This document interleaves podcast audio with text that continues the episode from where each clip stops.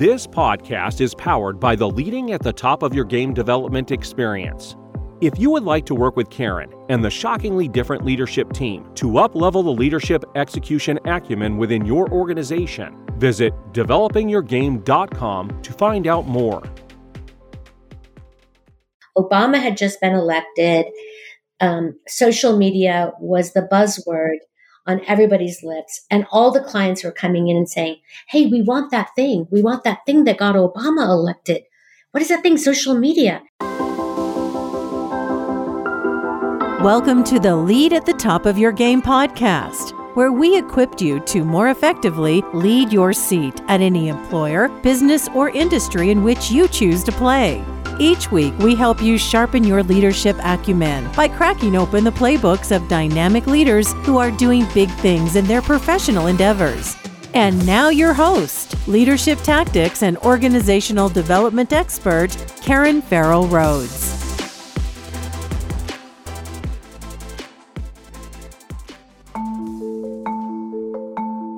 Hey there, superstars. This is Karan, and welcome to today's episode. You know, influencer marketing is as common a part of our lives these days as drinking water. But believe it or not, not too long ago, corporations were very new to the scene and using influencers to really boost their brands and their bottom line. Our guest today is one of the early trailblazers who helped corporations integrate influencer marketing into their larger marketing strategies. Danica Kombol is the former founder of the Everywhere Agency, which was an influencer marketing and digital media agency. Danica had a successful exit when she sold her agency to a larger firm and is now the a partner consultant with the Chameleon Collective. And the Chameleon Collective is an organization that matches senior marketing leaders with businesses looking to scale. She's going to share with us her journey from a career in media to founding her own influencer marketing agency and she's going to share the leadership lessons that she learned along the way. Now, be sure to stay tuned for just two minutes after the episode to listen to my closing segment called Karan's Take, where I share a tip on how to use insights from today's episode to further sharpen your leadership acumen. And now, enjoy the show. Hey there, superstars. This is Karan, and welcome to today's episode. I am over the moon thrilled to have our guest on today's show. She is not only a superstar businesswoman, but she's also a very dear friend. On today's show, we have Miss Danica Kombol, who actually is was is the founder of a digital marketing agency and a social influencer agency called Everywhere. And she, I'm gonna let her tell about the Everywhere agency. But she's uh, has a long history in and social influencer marketing.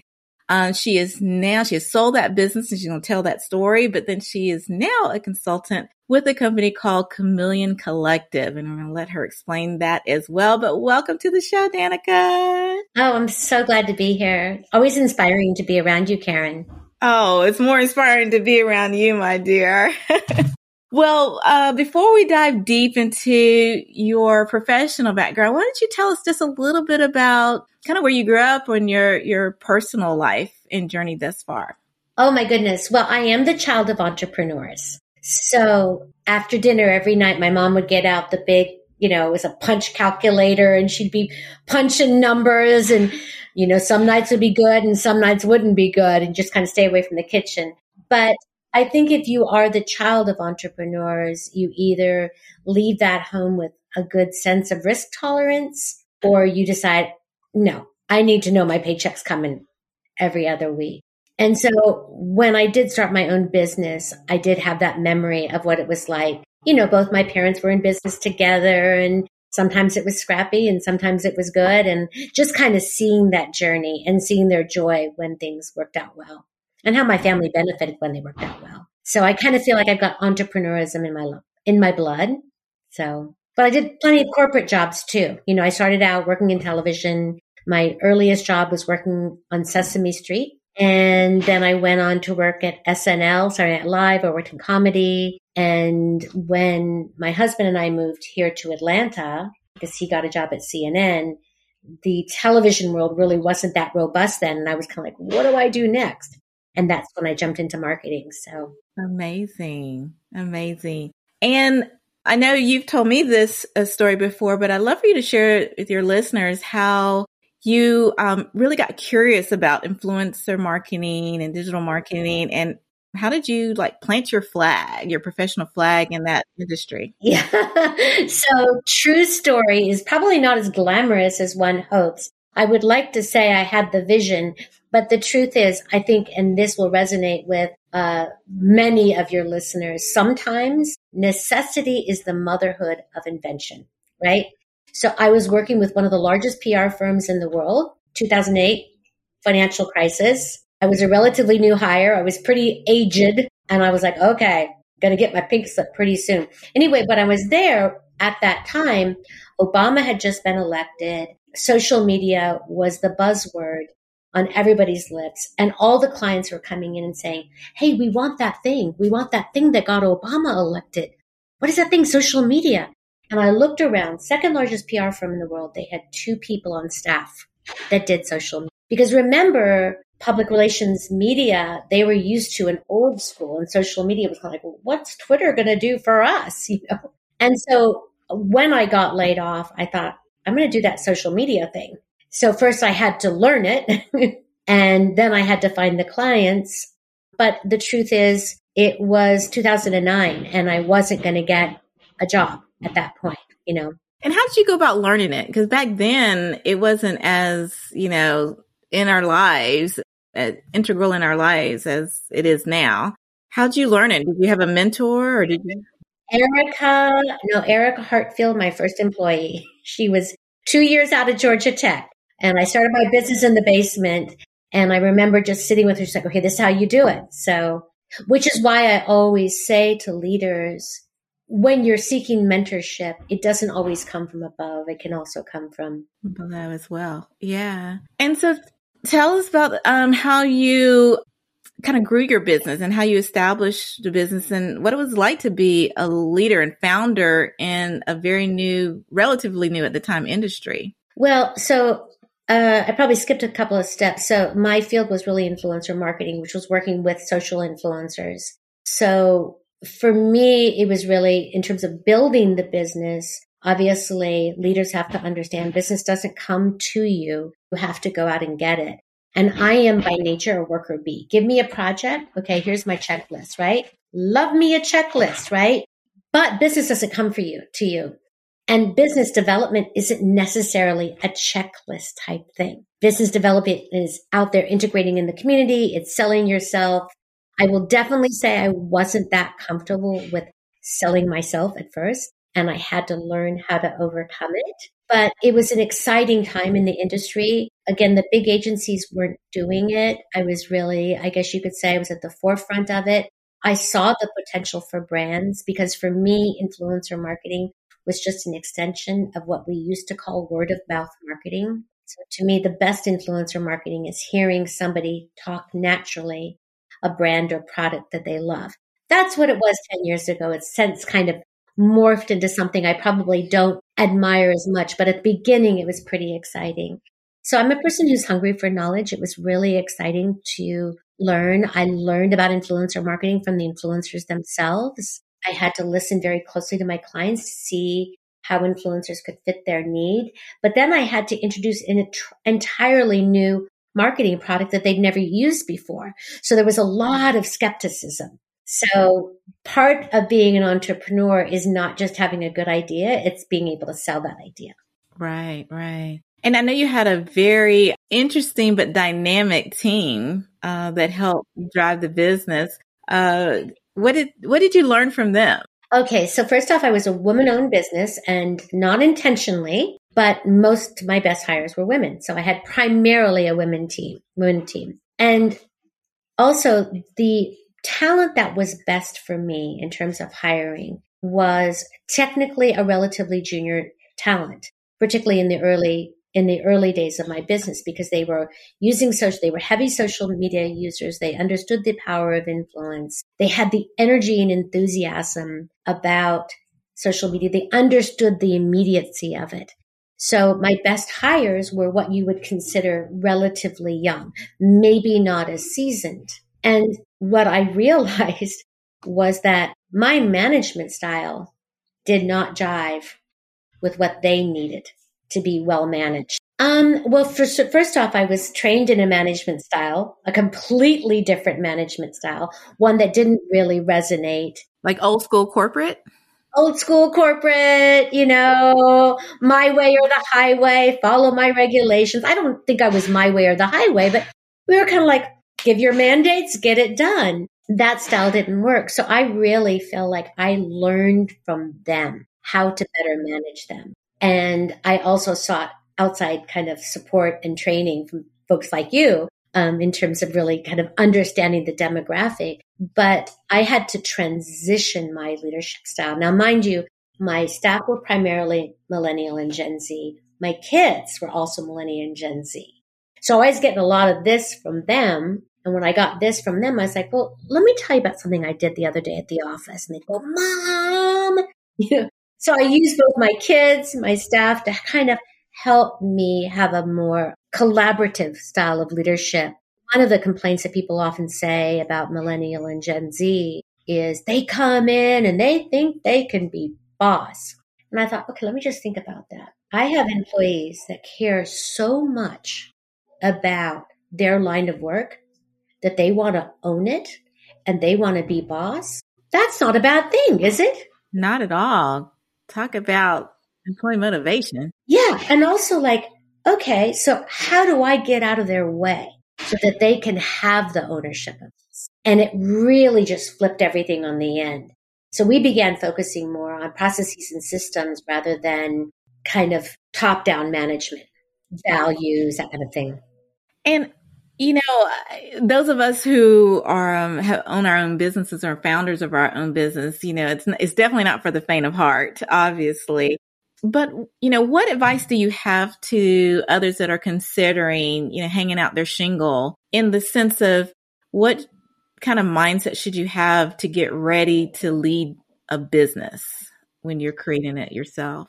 So, I personally the most important thing to dig deep on is your risk tolerance. Okay. Because as an entrepreneur, you have to have a certain level of risk. And a lot of that risk has to come, comes with the almighty paycheck. So if you've been in the corporate world for a long time, you're used to some pretty regular things, regular paycheck, used to IT, hopefully taking care of your stuff, and you're used to health insurance.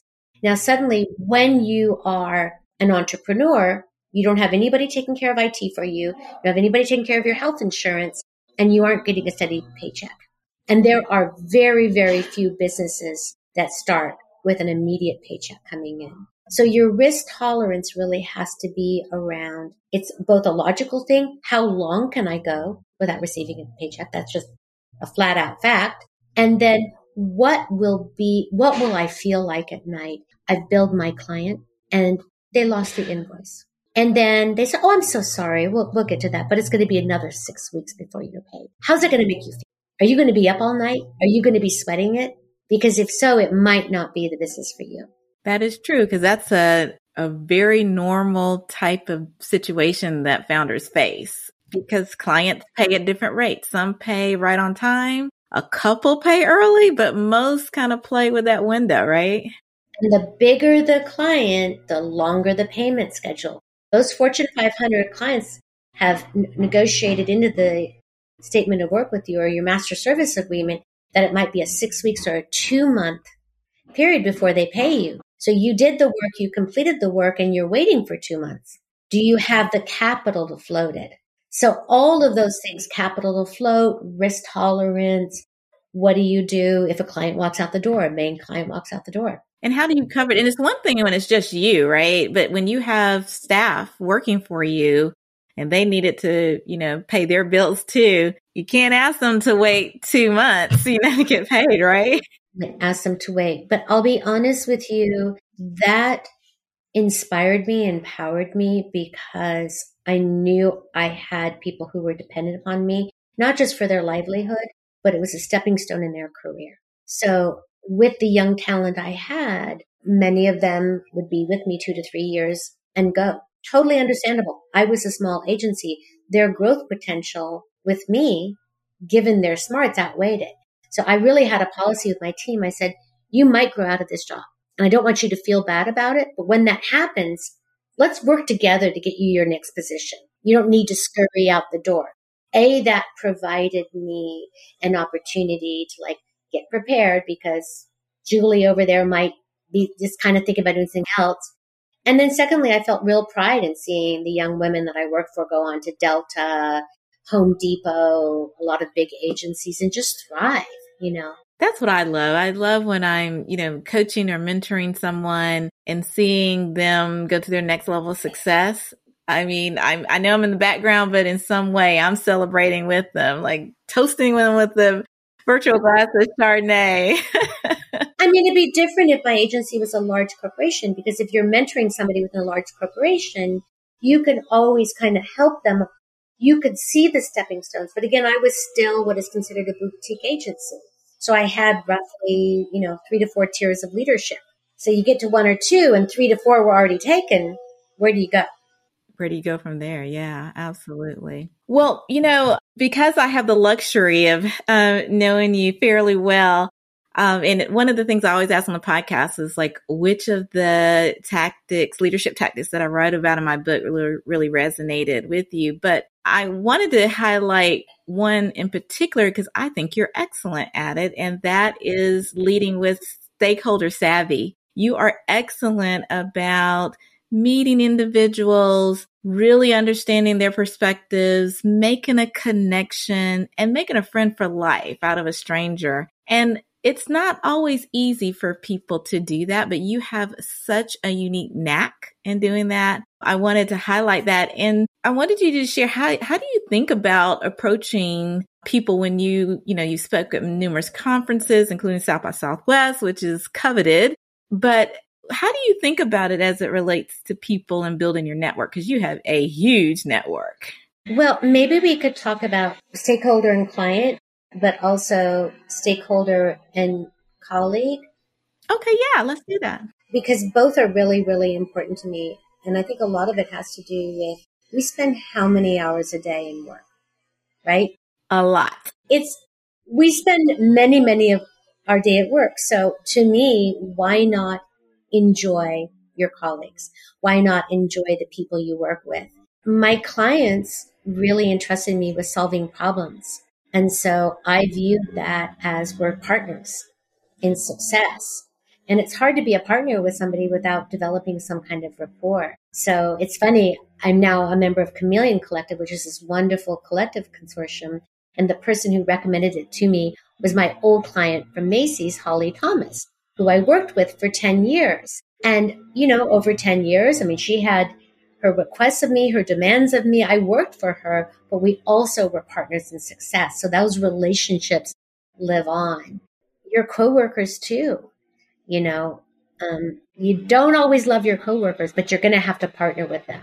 So for me, always finding some common ground so that the dialogue was always open. And then with finding common ground is an, an is a personal investment. It definitely is. You're absolutely right. You're absolutely right. And every single person on a team, whether they're a strong player or a weak player, you have something to learn from them. Oh, always. You can always learn a nugget or two from from other people.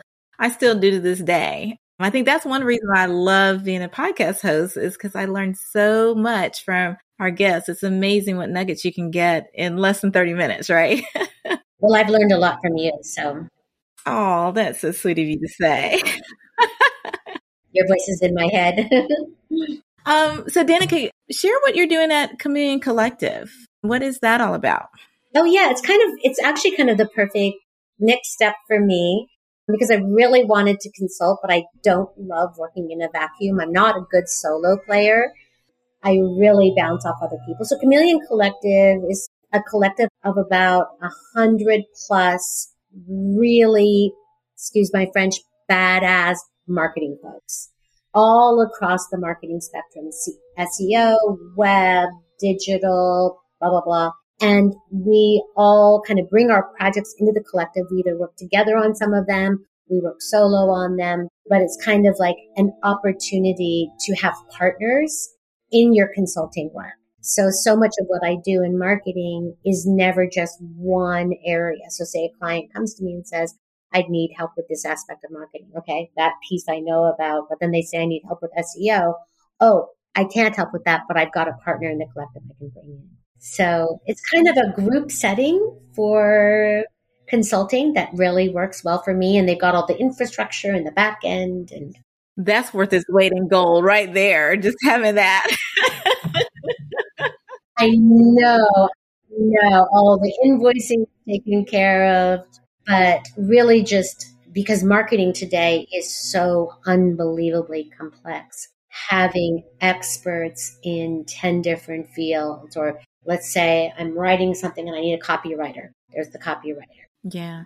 What's some of the hot trends in marketing right now? Gosh. Well, are we going to talk? Um, maybe we shouldn't say hot trends, but hotbed trends is obviously TikTok has been a lot in the news. Oh, yeah. There's been a lot in the news. Yeah. You know, what's going to happen with TikTok?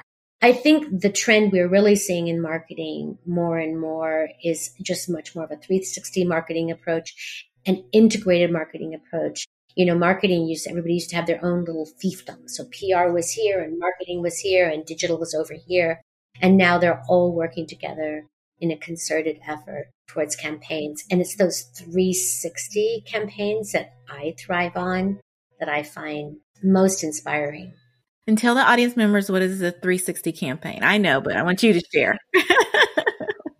oh, thank you. Okay, So, a 360 marketing campaign really means I'm going to look what the left hand is doing and the right hand is doing, even though we might be playing on different mediums. So, think about all the different ways we get information today.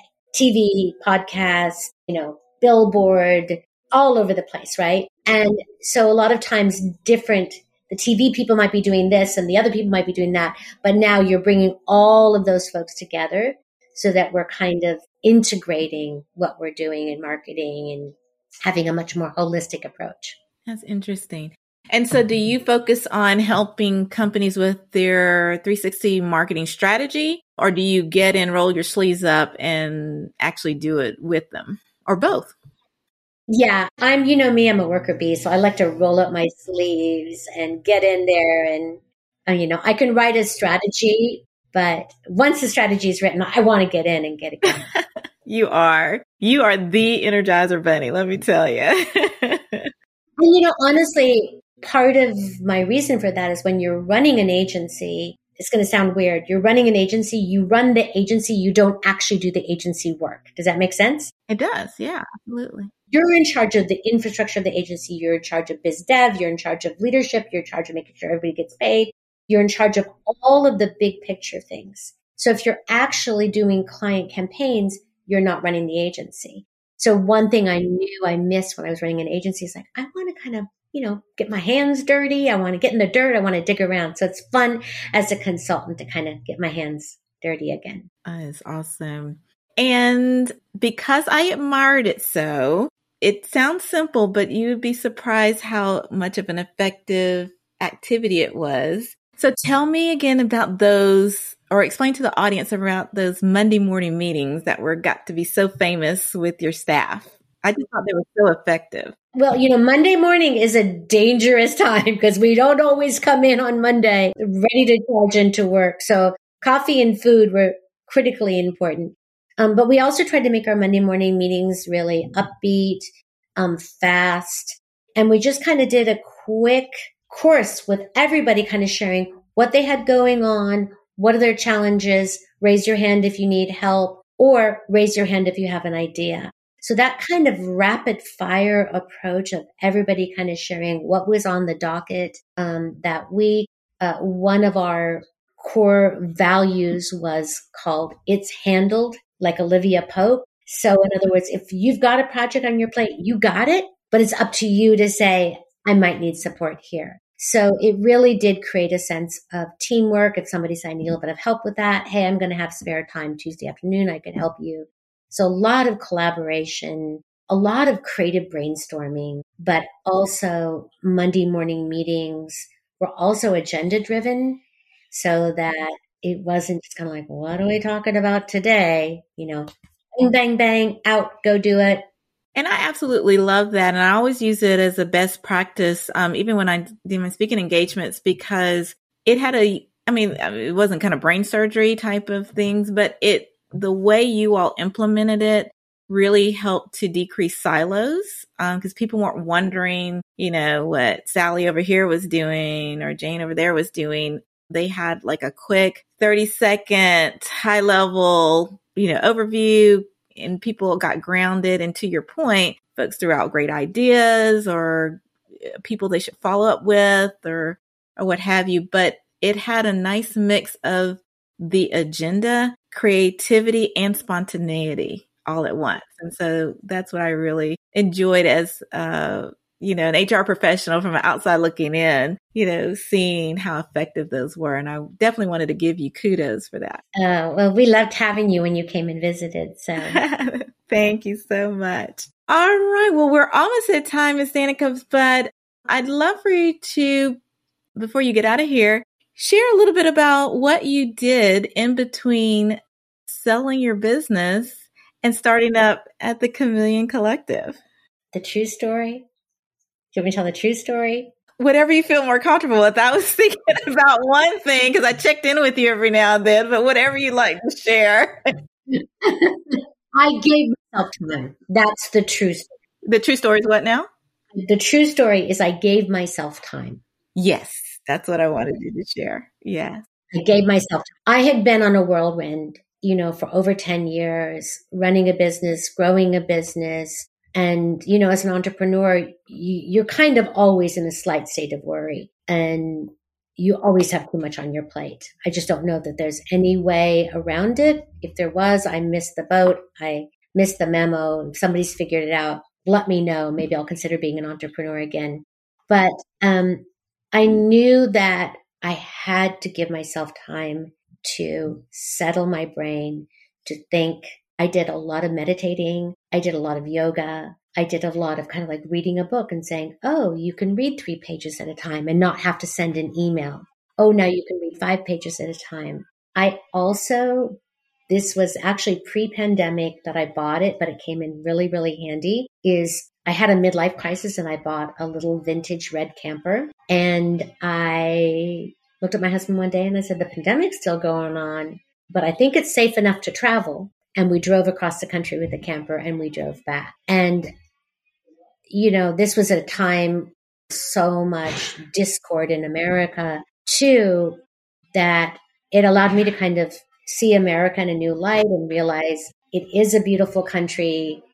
We have a lot of flaws, but there was real joy in seeing the beauty across the country via our camper, staying at campsites and it was just amazing to watch. So, so listen, so I would track Danica every now and then. I'm, I'm, I will say I'm not always on Facebook all the time, and um, but I would check in every now and then just to see where she was at because she would post great pictures and uh, places she was eating or people she had met or the beautiful countryside. And I thought it was important for you to share because leaders of all types sometimes forget there are times you might need to take that time and give yourself grace to decompress, uh, rejuvenate uh, yourself, shift your mindset, and prep for your next great chapter in life. And I don't think we talk about that enough. We're sometimes we talk about mindfulness, but I mean, people are like, okay, what does that mean? And how do we really make it happen? And I thought it was great for you to share that example because when you did have time and space to do that, you had the courage to just take the bull by the horns and do it. And I really admire that. well, you know, if you think about it, if, if you think about a brain like a muscle and think about how you're using your brain during the course of the week, and if it's busy, busy, busy, busy, busy, too many things on my plate, your brain gets adapted to responding to that. And what I found was my ability to do kind of the deeper thinking that I needed for my strategy work was so hard to get into it. You know, I'd have got to write a strategy and it'd be on my plate and I couldn't get to it. And maybe at 1030 at night, I could finally get to it. Then I'd be tired. Now the time I took, I sit down on my computer. It's like, oh, you've got some strategy. And within minutes, I'm in it.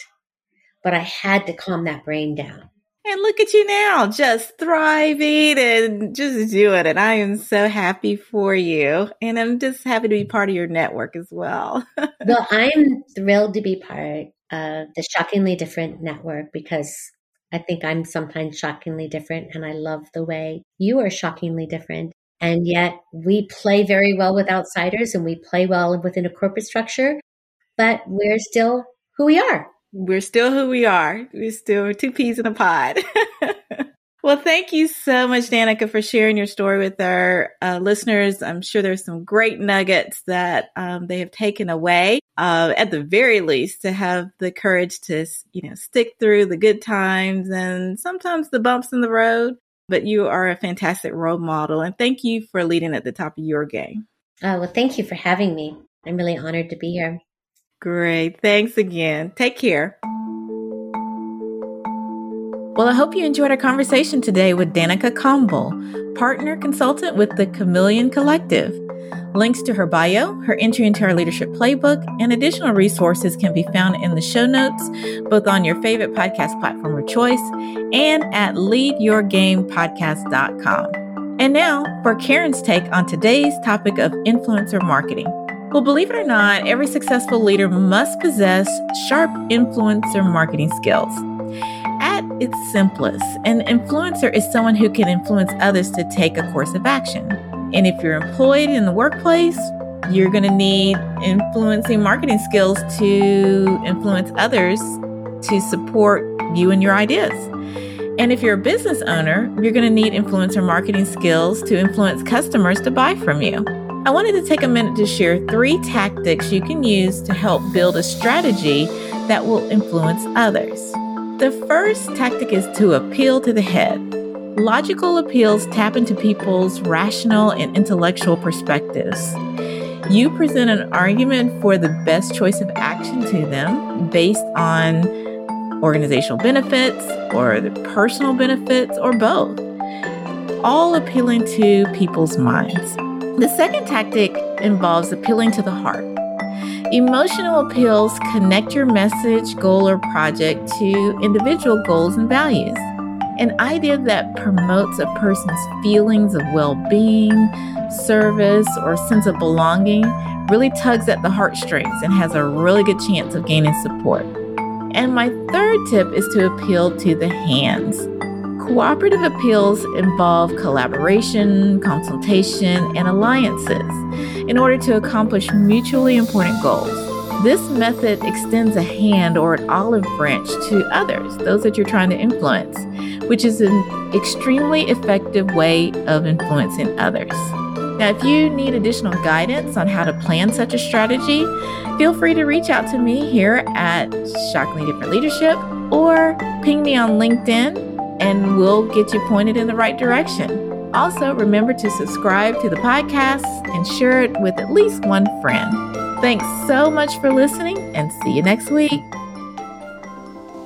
And that's our show for today. Thank you for listening to the Lead at the Top of Your Game podcast, where we help you lead your seat at any employer, business, or industry in which you choose to play. You can check out the show notes, additional episodes, bonus resources, and also submit guest recommendations on our website at leadyourgamepodcast.com. You can follow me on Twitter, Facebook, Instagram, and LinkedIn by searching for the name Karan Rhodes, with Karan being spelled K A R A N. And if you like the show, the greatest gift you can give would be to subscribe and leave a rating on your podcast platform of choice. This podcast has been a production of Shockingly Different Leadership, a global consultancy which helps organizations execute their people, talent development, and organizational effectiveness initiatives on an on demand project or contract basis. Huge thanks to our production and editing team for a job well done. Goodbye for now.